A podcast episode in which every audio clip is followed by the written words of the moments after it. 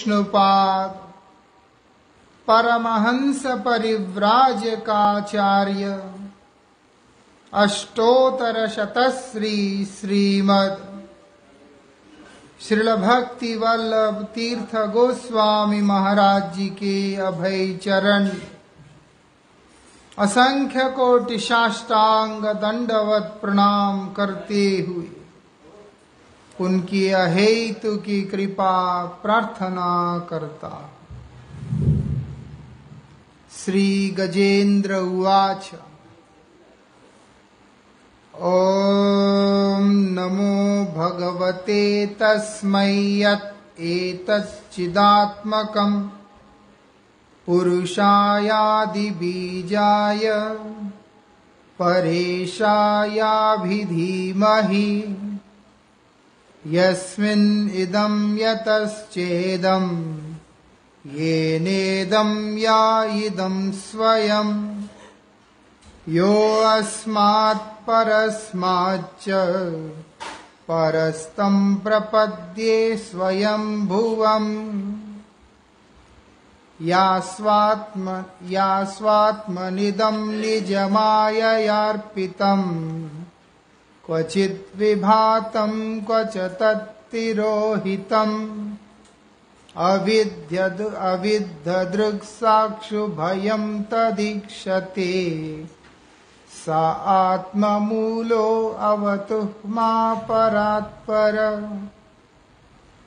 कालेन पञ्चत्वमितेषु कृत्स्नषु लोकेषु पालेषु च सर्वहेतुषु।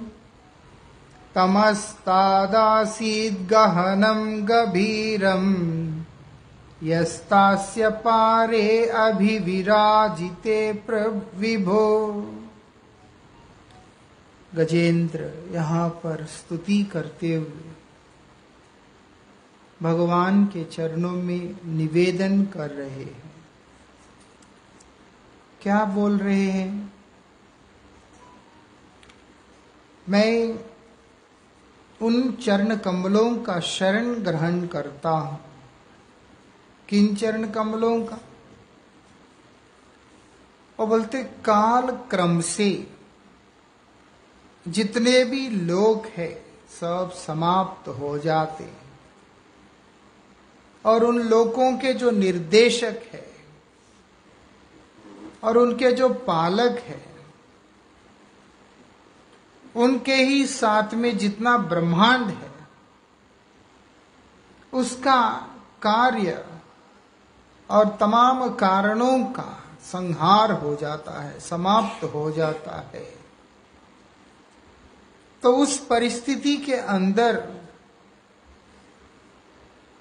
बड़ा गहन, गंभीर अंधकार छा जाता है, ऐसा। और भगवान उस अंधकार के ऊपर भी जो विद्यमान रहते हैं। वो बोलते, मैं उनके चरणों का आश्रय ग्रहण करना चाहता हूँ। ऐसे ऐसा नहीं है कि वो समाप्त हो जाते हैं। क्षीरोदक साई महाविष्णु जो गर्भोदशाही में प्रवेश करते गर्भोदशाही विष्णु जो है कार्णोदशाही में प्रवेश करते हैं। ऐसा। ये उनकी बात कर रहे उनके ऊपर की बात कर रहे वहाँ पर वो क्षीरोदशाही विष्णु की गर्भोदशाही महाविष्णु की बात कर ही नहीं क्योंकि गर्भोदशाही महाविष्णु का कारणोदकशाही महाविष्णु में प्रवेश करना मतलब है जितने भी कारण समुद्र से कारणोदकशाही महाविष्णु से उत्पन्न होने वाले ब्रह्मांड है, उन सबका लय हो जाना। उन सबका लय हो जाना। वहाँ पर कोई चीज़ का अवशेष नहीं रहता है। ऐसे। तो इसलिए यहाँ पर इसी बात को वो बतला रहे काल क्रम में प्रलय जो आता है, अंशिक भी हो सकता है, पूर्ण भी हो सकता है, जैसे भी हो सकता है। उस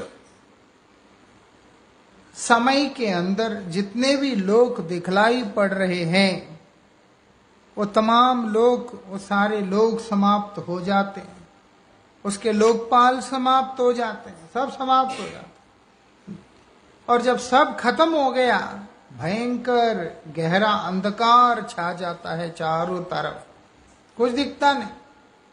लेकिन उस घनघोर अंधकार के मध्य भी सूर्य सदृश प्रकाशमान स्वरूप में विराजमान।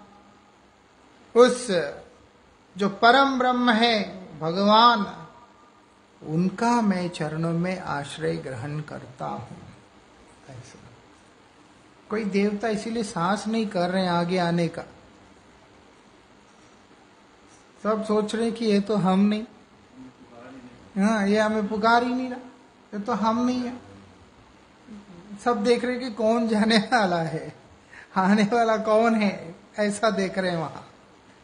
क्या किया जाए? अब आप देखो मार्कंडे ऋषि जब भगवान का माया देखना चाहते थे तब दिखाया उस प्रलयकालीन जल में,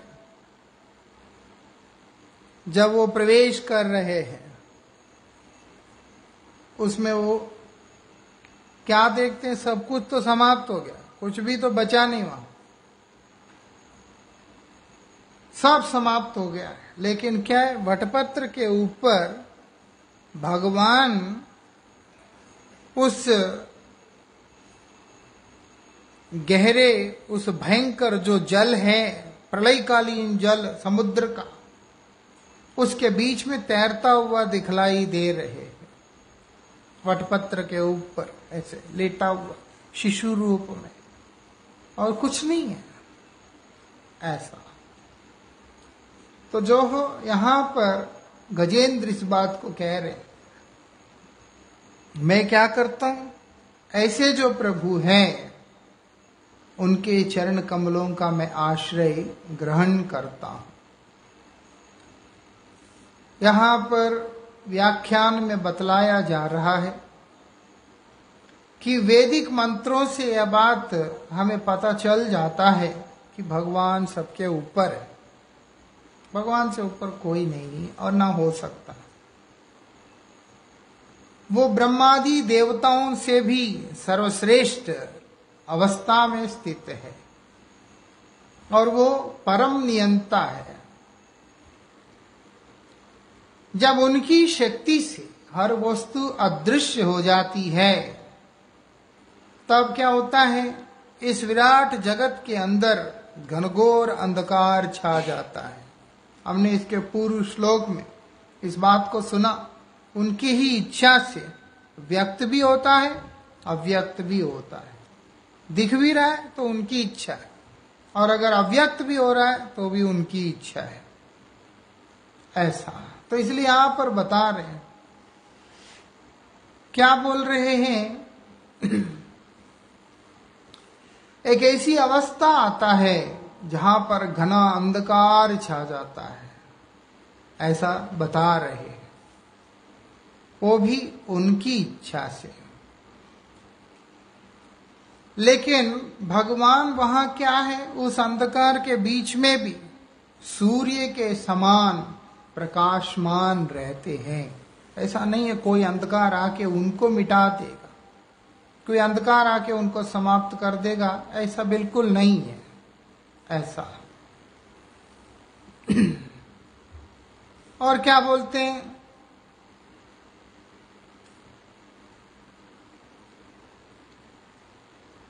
शिला स्वामी गोसाई महाराज जी यहाँ पर बता रहे दैनिक अनुभव के आधार पे अगर हम विचार करके देखें तो बोलते जब इस धरती के ऊपर रात्रि होता है तो इसका मतलब ये नहीं है कि उस अंधकार में सूर्यदेव खो गए हैं कई।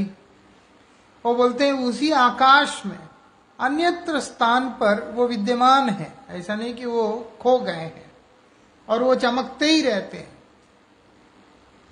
ऐसा। बोलते इसी प्रकार भगवान भी उस सूर्य की तरह हमेशा चमकते ही रहते हैं। चाहे सृष्टि रहे अथवा ना रहे। अगर सब कुछ विनाश भी हो जाता है, वो प्रभु नित्य ऐसे ही विराजमान रहते हैं। ऐसा। उनका अस्तित्व को कोई मिटा नहीं सकता। लेकिन होते हैं जो मूर्ख हिरण्यकशिपु जैसे, वो सोचते हैं कि वो ब्रह्मा के श्रेष्ठ प्राणी है इस तरीका से।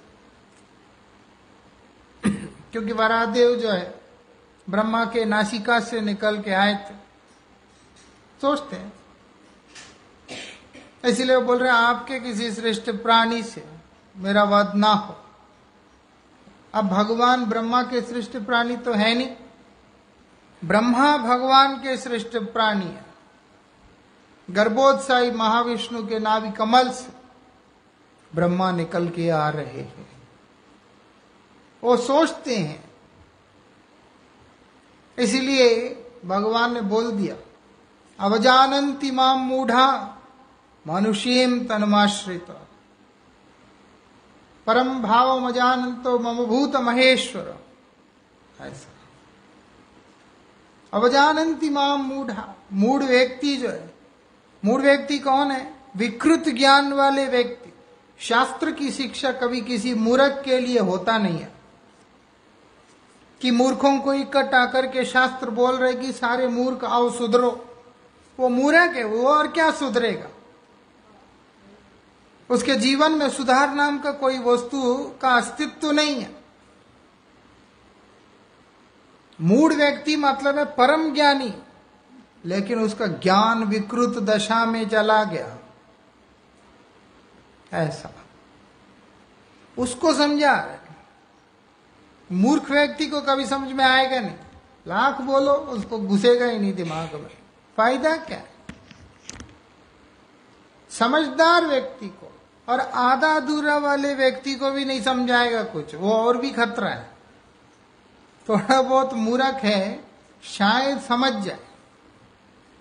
पर आधा अधूरा वाला तो बड़ा भयंकर है, क्योंकि वो तो ना इधर का, ना उधर का। ऐसा। लेकिन शास्त्र ऐसे किसी के लिए भी नहीं है। शास्त्र केवल और केवल परम ज्ञानियों के लिए है, जिनका ज्ञान जो है विकृत हो चुका है। ऐसा।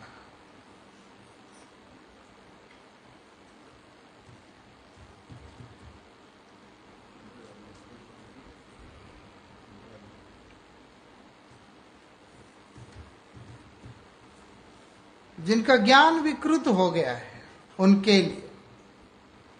इसलिए यहाँ पर बोले अवजानंती माम मूढ़ा।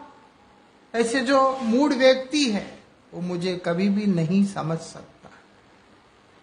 क्या किया जाए?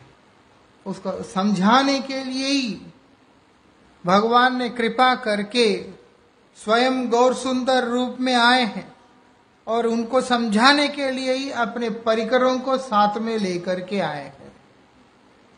ऐसा। वो लोग समझाते तो जो यहाँ पर इसी बात को बतला रहे हैं कि भगवान नित्य विद्यमान रहते नित्य वर्तमान रहते इसीलिए गजेंद्र प्रार्थना कर रहे हैं, ऐसे निरंतर जो विद्यमान है, हर अवस्था के अंदर विद्यमान है, जो किसी भी अवस्था के द्वारा जो विचलित नहीं होते हैं, जिनका अस्तित्व के ऊपर ठेस नहीं पहुँच सकता है। ऐसे जो गोविंद है, उनका मैं शरण ग्रहण करता हूँ, उनके चरणों का आश्रय ग्रहण करता हूँ। ऐसा। आगे क्या बोलते हैं? नायस्य देवा ऋषय पदम विदुर्जंतु पुनः को अर्हति गंतु मेरी तुम यथा नटस्याकृतिभिर्विचेष्टतो दुरत्यानुक्रमण समावत। क्या बोल रहे हैं यहाँ पर गजेंद्र?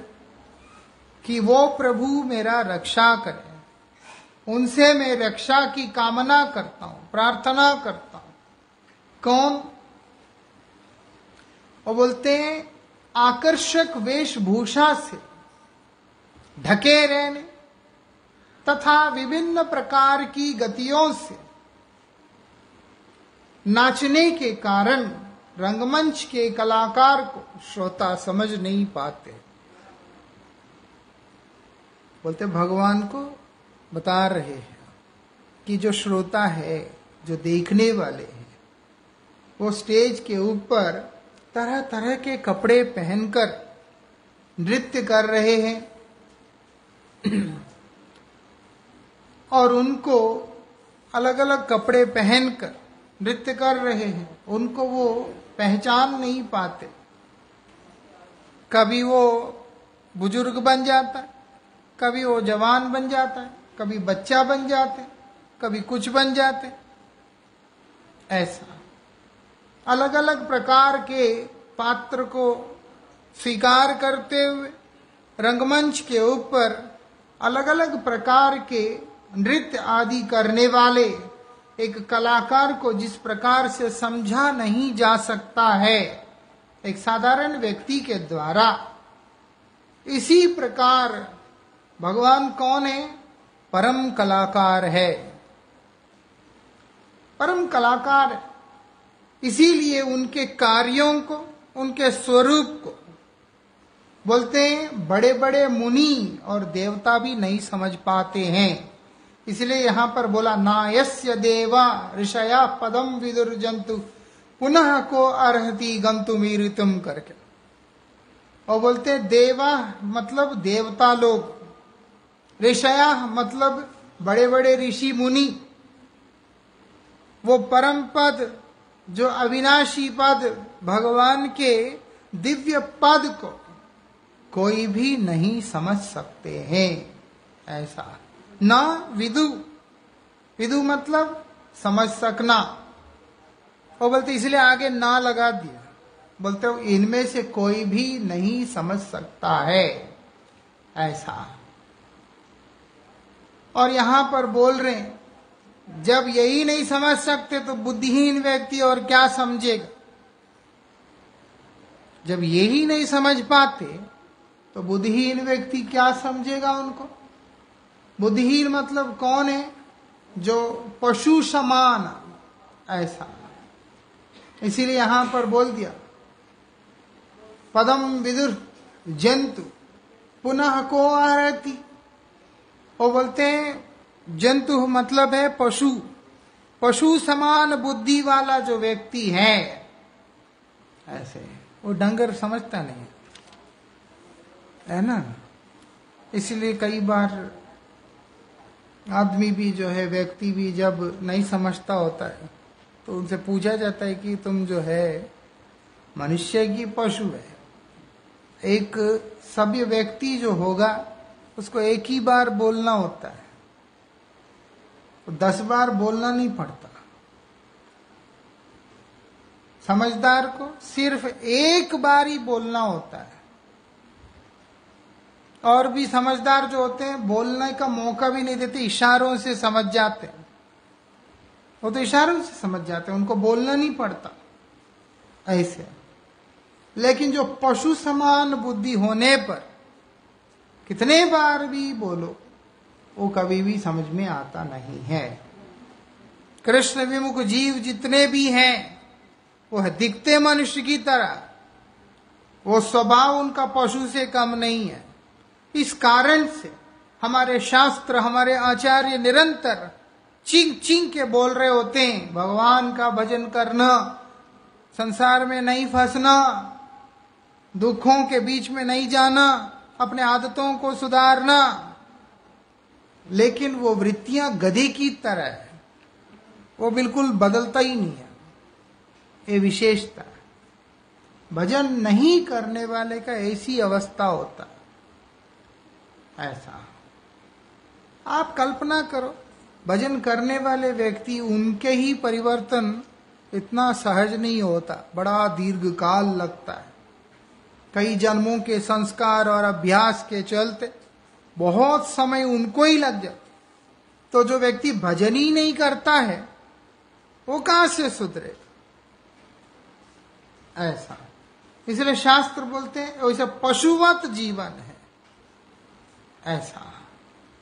इसलिए बोले, ऐसे जो लोग हैं, वो कभी भी नहीं समझ सकते हैं। जिनको देवता नहीं समझ सकते, जिनको बड़े बड़े ऋषि मुनि नहीं समझ सकते, उनको ऐसे बुद्धिहीन व्यक्ति और कहाँ से समझेंगे, क्या समझेंगे? ऐसा। भगवान के स्वरूप को नहीं समझ सकते। और ना ही उनकी वास्तविक स्थिति को अभिव्यक्त कर सकते। भगवान के बारे में बोलना वो मज़ाक नहीं है। कोई मुँह उठा करके बोल जाएगा कर। भगवान के बारे में ऐसा कोई भी इतना आसानी से नहीं बोल सकता है। बोलते हैं, ऐसी जो भगवान है, वो हमारी रक्षा करे, मेरा रक्षा करे, ऐसा प्रार्थना कर रहे लग सकता है कि जब कोई बोल नहीं सकता, गजेंद्र बोल रहे हैं ये बात तो गजेंद्र को तो छोड़ दो। आप क्यों बोल रहे हैं? है ना? इसलिए आप देखेंगे, गौड़ीय वैष्णव में कोई अपनी कमेंट्रीज नहीं देते हैं। वो केवल गुरुवर्गों की जो वाणी है, उसी का अनुकीर्तन करते हुए चलते हैं, बस। हमारी परंपरा में अपनी व्याख्यान नहीं होता। जो भी यहाँ से बोला जाता है, केवल हमारे पूर्वाचार्यों के द्वारा व्याख्यान किया गया, वर्णन किया गया जो सिद्धांत है, जो शिक्षाएँ हैं, उसी का अनुकीर्तन किया जाता है, बस। वो अनुकीर्तन, कीर्तन करने वाले साधक के उपलब्धि के आधार पे होता है। तो वो अपने आप में एक भाष्य की तरह बन जाता है, बस। लेकिन अगर उसके सार में हम लोग जाने का कोशिश करते हैं तो वो वही शब्द होता है जो हमारे पूर्व आचार्यों ने कीर्तन किया हुआ होता है। अपना कोई कुछ नहीं बोलता यहाँ पर। ऐसा। इसीलिए मूल में क्या चर्चा हो रहा है? वही हो रहा है जो हमारे आचार्यों ने हमको दिया। ऐसा। तो यही बात यहाँ पर बतला रहे कि भगवान की वास्तविक स्थिति को कोई भी व्यक्ति अभिव्यक्त नहीं कर सकता है। किसी का बस का काम ही नहीं है कि वो भगवान के बारे में कुछ भी बोल सके। यहाँ क्या बोल रहे हैं? भगवान सब जगह पे है, बाहर भी है, भीतर भी है। यहाँ तक कि हृदय के अंदर भी है। इसीलिए हम लोग नरसिंह स्तुति में भी इस चीज़ को बोलते हैं, इतो नरसिंहा, परतो नृसिंहा यतो यतो यामी ततो नृसिंह। इधर उधर सब जगह पे। ऐसा। ऐसे जो भगवान श्री नृसिंह देव है, उनको हम प्रणाम करते भगवान स्वयं भी बोलते हैं। क्या बोल रहे हैं? वो बोलते हैं, ईश्वर सर्वभूतानाम हृदय अर्जुन तिष्ठत। जितने भी प्राणी मात्र है, जितने भी जीव समूह है तो बोलते सबके हृदय स्थान में भगवान बोल रहे हैं, बैठा हुआ है, ऐसा। हे अर्जुन उनके हृदय स्थान में बैठा हुआ हूँ। ऐसा। बोल रहे हैं आगे, सर्वस्व चाहम हृदय सन्निविष्ट, सभी के हृदय में मैं बैठा हुआ ऐसा। तो इसीलिए भगवान हृदय में भी है, बाहर, भीतर सर्वत्र है और हृदय में भी है। इसीलिए भगवान को इधर उधर ढूँढने के लिए जाने की ज़रूरत नहीं है। अपने हृदय में ढूँढने से ही काफ़ी है। क्योंकि जब हृदय में भगवान एक रूप में है तो उनको अपने हृदय में ढूँढने से अपने आप से हो जाता और क्या करना है? और अनेक अनेक ऋषि, मुनि, योगी जितने भी वो लोग क्या करते हैं? वो अपने अंदर जाकर उन्हें पाने का प्रयास भी करते हैं। इसलिए वो लोग समाधि में बैठ जाते हैं, अपने अंतर में, ध्यान में जाकर उन्हें पाने का प्रयास करते हैं। अब इसीलिए बताया ध्यान अवस्थित तत् गति न मनसा पश्यंती यम योगिन। पश्यंती यम योगिन। योगीगण क्या करते ध्यान प्रक्रिया के द्वारा वो क्या करते हैं, अपने अंतर में जाकर उनको वहाँ पर ढूँढने का प्रयास करते हैं। ऐसा। यहाँ क्या बता रहे हैं? लेकिन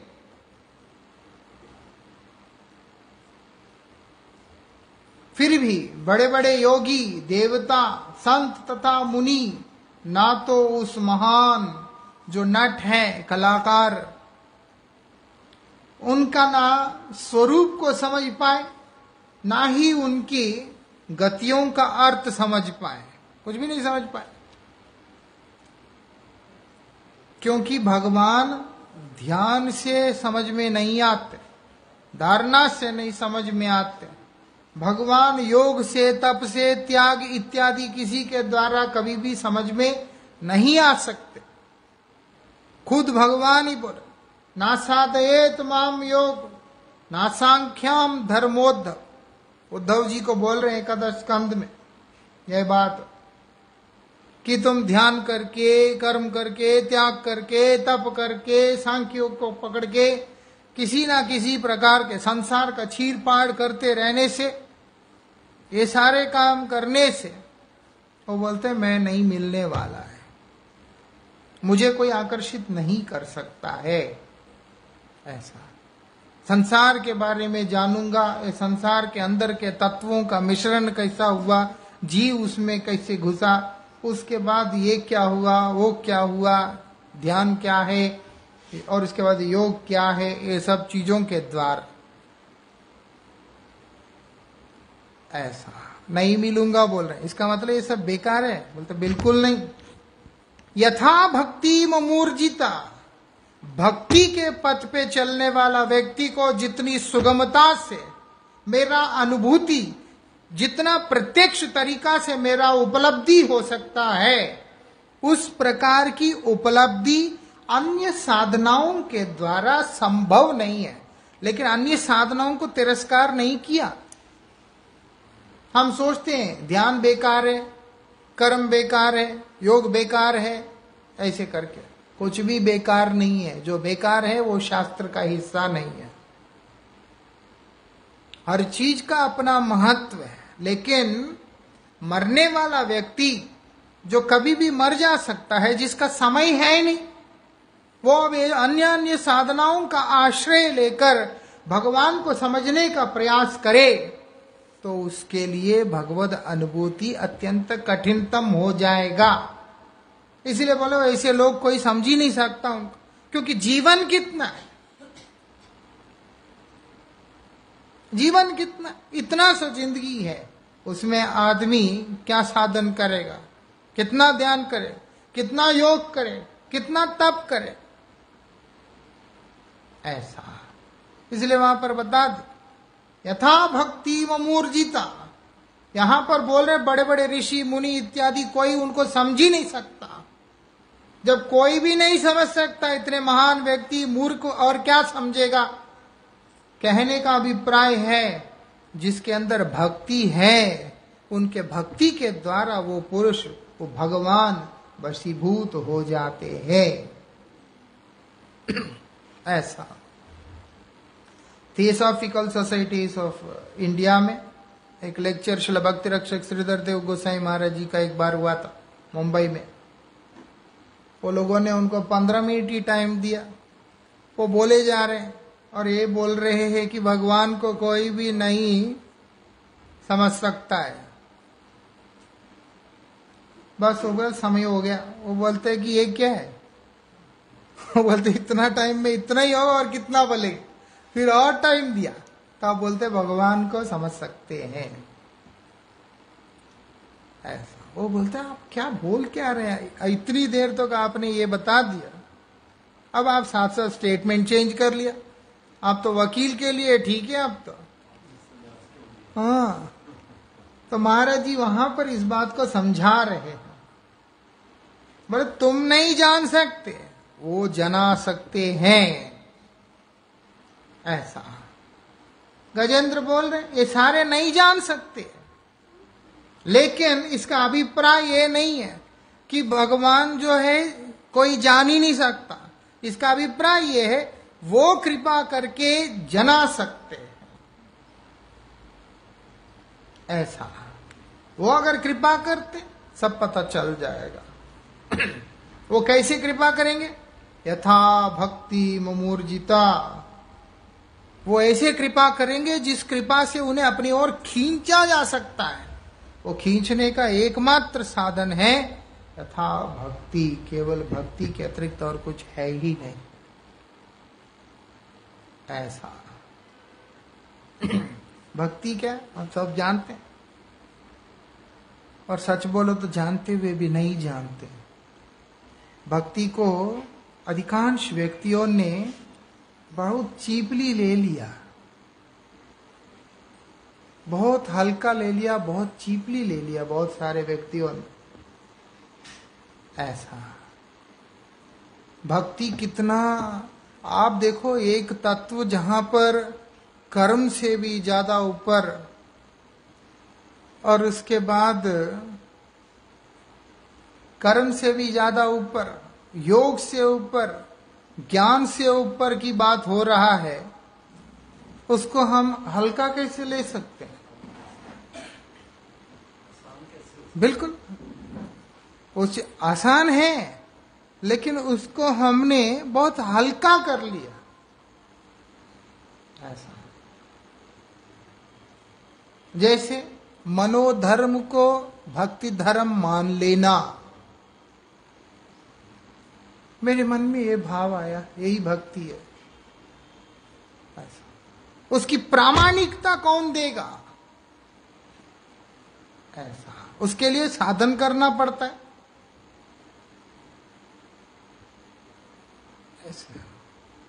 कोई आजकल बहुत चल रहा है। कोई ज्योतिष व्योतिष कुछ नहीं होता। क्या देखना है? ग्रह देखना है? तारे देखने। अरे, मूर्ख आदमी है, नहीं है तो क्या है? ज्योतिष जो है, वेद का हिस्सा है। वेद का हिस्सा है। उसको कोई मान ही नहीं रहा। ज्योतिष, तर्क, न्याय, मीमांसा, ये सारे जो है, हमारे, शास्त्र हैं। नाम में निष्ठा नहीं। गुरु वैष्णव में श्रद्धा नहीं। भगवान में विश्वास नहीं। और उसके बाद सब कुछ चाहिए। ना तो कोई ज्योतिष मानेगा, ना कोई उपनिषद मानेगा, ना कोई वेद मानेगा, कुछ भी नहीं मानेगा। एक दो चार किताब जो अपना पढ़ लिया अपने बुद्धि के अनुसार, वही उनके लिए संपूर्ण साहित्य है। ए, भक्ति मार्ग पे चलने वाले लोग कई ऐसे हैं और उन लोगों के कारण सहजिया आउल बाउल ये वो दुनिया भर की चीज़ें तैयार हो रहे हैं। ये जितने भी इधर उधर घूम रहे होते हैं, आदमी जो है औरतों की तरह नाच रहे होते हैं, पागलों की तरह वो पुरुष है कि स्त्री है, शिकंडी है, भगवान जाने कौन है? ऐसा। और वो उसका भक्ति है। ऐसा। भक्ति को हल्का ले लिया लोगों ने। वो ठीक नहीं है। भक्ति साधारण चीज़ नहीं, सबसे ऊपर है। भक्ति से ही तो ज्ञान है, भक्ति से ही वैराग्य है। भक्ति है तो ज्ञान वैराग्य अपने आप से वहाँ आ जाते हैं। ज्ञान वैराग्य से भक्ति नहीं आता। इसीलिए परम गुरु महाराज जी ने वैराग्य शब्द का अर्थ देते हुए यही कहा, विशिष्ट परम पुरुषे अनुराग। विशेष रूप से परम पुरुष भगवान के चरणों में अनुराग होने को भक्ति बोल के संज्ञा दे रहे उसको हम हल्का ले लेते भक्त लोग भी लेते हैं। ऐसा। मासिक धर्म के अंदर कितना नियम रख के चलना पड़ता है। मासिक धर्म को आज के दिन में कोई मानता ही नहीं है। शौच को कोई मानता नहीं। भक्ति है, माला, भजन सब हो जाता है। ऐसा। ऐसे जो भक्त होते हैं, वो भी भक्त नहीं होते हैं। भक्ति करने का मतलब ये नहीं है कि व्यक्ति अपने मनोधर्म को, अपने इच्छा को जो है आगे रख के जो मर्ज़ी करे।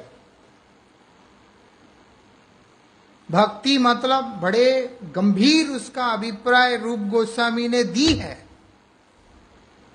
भक्ति जिसको बोल रहे हैं, सर्वोपाधि विनिर्मुक्तम शिल गुरुपाद पद्म ने इसके ऊपर बोलते हुए यहाँ तक कहा कि मैं स्त्री हूँ, मैं पुरुष हूँ ये उपाधि रखने से भी नहीं होगा।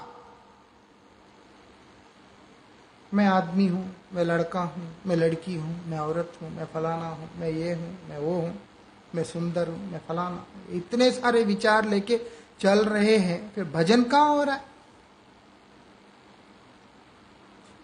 ऐसा। बड़े बड़े योगी, इतना वैराग्य, कितना वैराग्य। योगी होना आसान है? योगी होना आसान नहीं है? एक ज्ञानी होना आसान नहीं है। कोई भी चीज़ आसान नहीं, एक तपस्वी होना आसान नहीं है। ये कोई बेकार लोगों के लिए नहीं बोल रहे, यहाँ पर गजेंद्र अगर कह रहे हैं बड़े बड़े व्यक्तियों को गिन रहे हैं कि वो लोग भी भगवान को नहीं प्राप्त कर सकते। ऐसा। एक आदमी तपस्या कर सौबरी ऋषि ने कोई हल्का तपस्या की है? हम बोले, दस हज़ार साल जमुना जी के जल में बैठ के तपस्या किया। हल्का तपस्या किया। ये चीज़ हमें सोचना चाहिए। हम सिर्फ़ पढ़ के चले जाएँ कि योगी नहीं मिलेगा, फलाना नहीं एक जगह पर एक महात्मा कथा कर रहे बोलते हम हनुमान से श्रेष्ठ है। अब लो। मरो। क्यों भैया? क्योंकि हनुमान तो दास्य रस के भक्त है। हनुमान तो दास्य से ऊपर जा नहीं सका। और तुम कौन हो? हम तो गोपियों का अनुगत कर रहे कांतरस के भक्त हैं। ये लोग सब जितने भी है भक्त बोल के एक ये विकृतियाँ हैं, भक्त बोल करके ये लोग उसके अंदर जहर है। जो ये कह देगा कि हम हनुमान से श्रेष्ठ है, उस आदमी का और क्या है? स्वप्न में भी इसकी कल्पना करने से करोड़ों गुना, करोड़ों जन्म तक जीवन सर्वनाश जिसका होगा, उसका भय नहीं दिख रहा है इन लोगों को। योगी, साधारण योगी नहीं होते हैं, सोबरी वगैरह। विश्वामित्र कैसे तपस्या किया उन्होंने? साठ हज़ार साल तपस्या किया। ऐसा। साठ हज़ार साल, एक एकादशी के दिन मरण हो जाता है। उस दिन भी हमको कुटू पकोड़ा चाहिए, ये चाहिए, बाहर जाके खाना है। ऐसे लोगों की मनोस्थिति है। अगर कुछ नहीं मिला, ज़रूरत पड़ा तो सुअर का विष्ठा भी खा सकते हैं। ऐसा। अलग अलग जगह अलग अलग स्टाइल कहीं एकादशी के दिन पराठा बनता, कुट्टू आटे में आलू स्टफ़ करके। कहीं पे जो है, ओट क्या बोलते हैं, रागी का दोसा बनता है। हमने भी खाया, कई जगह खिला। अब तो और भी पराकाष्ठा हो गया। एकादशी पिज्जा एकादशी पास्ता एकादशी मैंने उनके श्राद्ध में अर्पण करने से ज़्यादा अच्छा होगा ऐसे धूर्त लोगों का। ऐसा। कुछ भी चेरते रहेंगे तो फिर किस चीज़ का व्रत है? किस चीज़ का साधन है? ऐसा इसलिए मैं कह रहा हूँ कि और भी लोग जो देख रहे हैं, सब वो भी समझ लें। ऐसा। आप लोगों को एक किसी को पर्सनल इंडिकेशन नहीं है। मेरा आवेदन एक ही है। योगियों को ज्ञानियों को कर्मियों को किसी को कभी भी चीपली ना देखा जाए। हम भक्त है। क्या भक्त है? कितना माला करते हैं? कितना नाम में रुचि है? कितना समर्पण है नाम नाम के प्रति? और उसके बाद भक्त है। सेल्फ सर्टिफाइड वो ज्ञानियों के पाँव के धूल के बराबर भी नहीं हो सकते। उनको इतना ज्ञान है, इतना अध्ययन है। वो बेचारा थोड़ा सा उसकी अवस्था विपरीत हो गई है, बस इतना ही है। अगर कोई सही, शुद्ध संत का संग मिले, उसके बाद वो बहुत जल्दी बहुत आगे जाएगा वो तो। ऐसा। वो योगी भी ऐसा है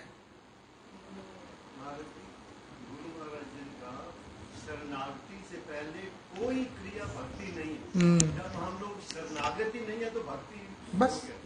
शरणार्थी के बाद भक्ति शुरू होती है पहले होती देख लो। उन्होंने और भी एक अच्छी, एक पॉइंट ऐड कर दिया।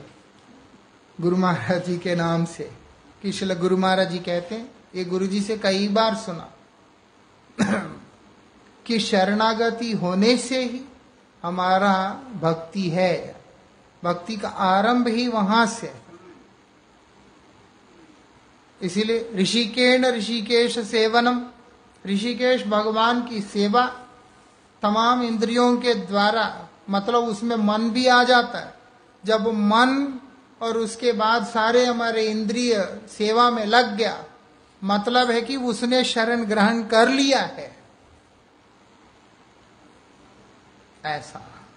इसलिए बोला, आश्रय लोया भजे, तारे कृष्ण नाई त्यज। आश्रय लेकर अगर हम भजन करते हैं, तभी कृष्ण उसको स्वीकार करते हम बेकार में कर, उसकी निंदा ज्ञानी है, बेकार है।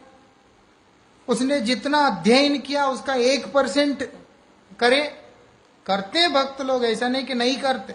लेकिन मैं उन लोगों के लिए बोल रहा हूँ, जिसने कोई ग्रंथ नहीं पढ़ना, जिसने कोई कथा नहीं सुनना, जिसने ठीक से माला नहीं करना सिर्फ़ फजूल की बातें करना। बस हमारे ऊपर तो कृपा हो गई कहाँ से हो गया कृपा? वो कोई आम का आचार है? ऐसा। कृपा पाने के लिए बहुत साधना करना पड़ता है। बहुत साधन करना पड़ता है। शरण में जाने से कृपा होता है। वो इधर उधर कोई घूम रहा है और भगवान का दिमाग खराब हो गया कि उसको उठा के दाम मैं तेरे पे कृपा करता हूँ। उसको भगवान चाहिए ही उसके अंदर भगवान के प्रति प्रपत्ति नहीं है। और भगवान लेकिन अहेतु की कृपा। अहेतु की कृपा मतलब ये नहीं है कि वो मुँह उठा के जो भी है रोड में घूम रहा है उसको बुला बुला के कृपा करें। एक ऐसी कृपा जिसके अंदर केवल भगवान ही हेतु है। ऐसा। ऐसे भक्त बनना पड़ता है। फिर कर्मी, ज्ञानी, योगी इसको, उसको तपस्वी, तपस्या खेले। एक एकादशी नहीं हो रहा ठीक से। वही बर्तनों में खाते हैं। और सब कुछ वही चल रहा है। कब कौन सा दिन पूरा महीने में किस चीज़ में हाथ लग गया, क्या हुआ, किसको पता? भूल तो हो ही सकता है। ऐसा। गौर पूर्णिमा में शाम तक रह नहीं सकते, नरसिंह चतुर्दशी में रह नहीं सकते, जन्माष्टमी में नहीं रह सकते, एक टाइम ना खा के रह सकते। और फिर उसके बाद भक्ति, भाव, प्रेम, विकार, ये सब आ जाते हैं अंदर। मेरे हिसाब से they all should go to asylum and get treated ऐसा। हा? तो इसलिए यहाँ ये बोल रहे हैं, ये इस टॉपिक को इतना थोड़ा एम्फोसाइज करने का पीछे रीजन है, क्योंकि गजेंद्र बोल रहे हैं, यहाँ पर बोल रहे हैं कि पशु जैसी बुद्धि, ऐसे लोग नहीं समझ में आता है। और ना ही वो व्यक्ति बड़े ऋषियों को नहीं समझ में आ रहा है। ऋषियों का हम हम अगर ये शब्द पे इतना ही लाइटली लेके चले जाएँगे तो गलत हो जाएगा। हम सोच में बैठेंगे कि ऋषि जो है बेकार होते हैं। बहुत आसान नहीं भैया, ऋषि बनना। एक ऋषि हो, एक तपस्वी हो, ये सब आसान नहीं है। ये तो छोड़ दो। हम निष्काम भक्ति, प्रेम भक्ति की बात करें, निष्काम कर्म योगी बनना भी इतना आसान नहीं है। कोई कर्म करता है, उसका प्रतिफल की आकांक्षा रख के करता है। कौन है जी? निष्काम हो करके कर्म कर। वो बोल रहे हैं, निष्काम हो के मैं कर्म कर रहा हूँ। लेकिन वहाँ पे भी अपना साइन बोर्ड तो लगा के रखा हुआ है। ऐसा। तो इसीलिए ये आसान नहीं है कि हम कुछ कर रहे हैं, सेवा। हम कोई चैरिटी कर रहे हैं, वो किसी को पता ही ना चले। और आज की डेट में ज़रूरी भी है। मेरे साथ कई लोग सेवा करते हैं। अब जो मेरा किताब पब्लिश होने जा रहा है, उसके लिए मुझे एक भक्त ने पचास हज़ार सेवा दिया है। लेकिन आग्रह किया कि हमारा नाम उल्लेख ना किया जाए। अब जीवन में मैं तो बोलूँगा नहीं, वो बोलेंगे नहीं तो लोगों को पता ही नहीं कि वो लोग कभी सेवा भी करते हैं।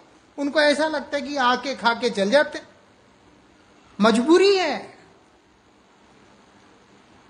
ऐसा। तो जो भी है, कहने का अभिप्राय है कि निष्काम कर्मयोगी होना भी आसान नहीं है, और निष्काम भक्त होना, शुद्ध भक्त होना, ये सारी चीज़ें बहुत बड़ी बात है। इसीलिए कर्मी, ज्ञानी, योगी, ये सारे लोग ही अगर नहीं समझ पा रहे हैं भगवान को तो तथाकथित अपने आप को भक्त कहलाने वाला व्यक्ति भी नहीं समझ सकता है। केवल भगवान को वही समझ सकता है जो भगवान के अत्यंत प्रियजन, उनके शुद्ध भक्तों का आश्रय जिसने ग्रहण किया हुआ हो, जो शास्त्रों के नियमों का लंघन करे, शास्त्रों को हल्का ले और शास्त्रों की वाणी की अवहेलना करे, इस तरह का कोई भी व्यक्ति किसी भी कीमत पे कोई भी अवस्था में भगवान को नहीं समझ सकता। आगे की चर्चा हम लोग कल करेंगे।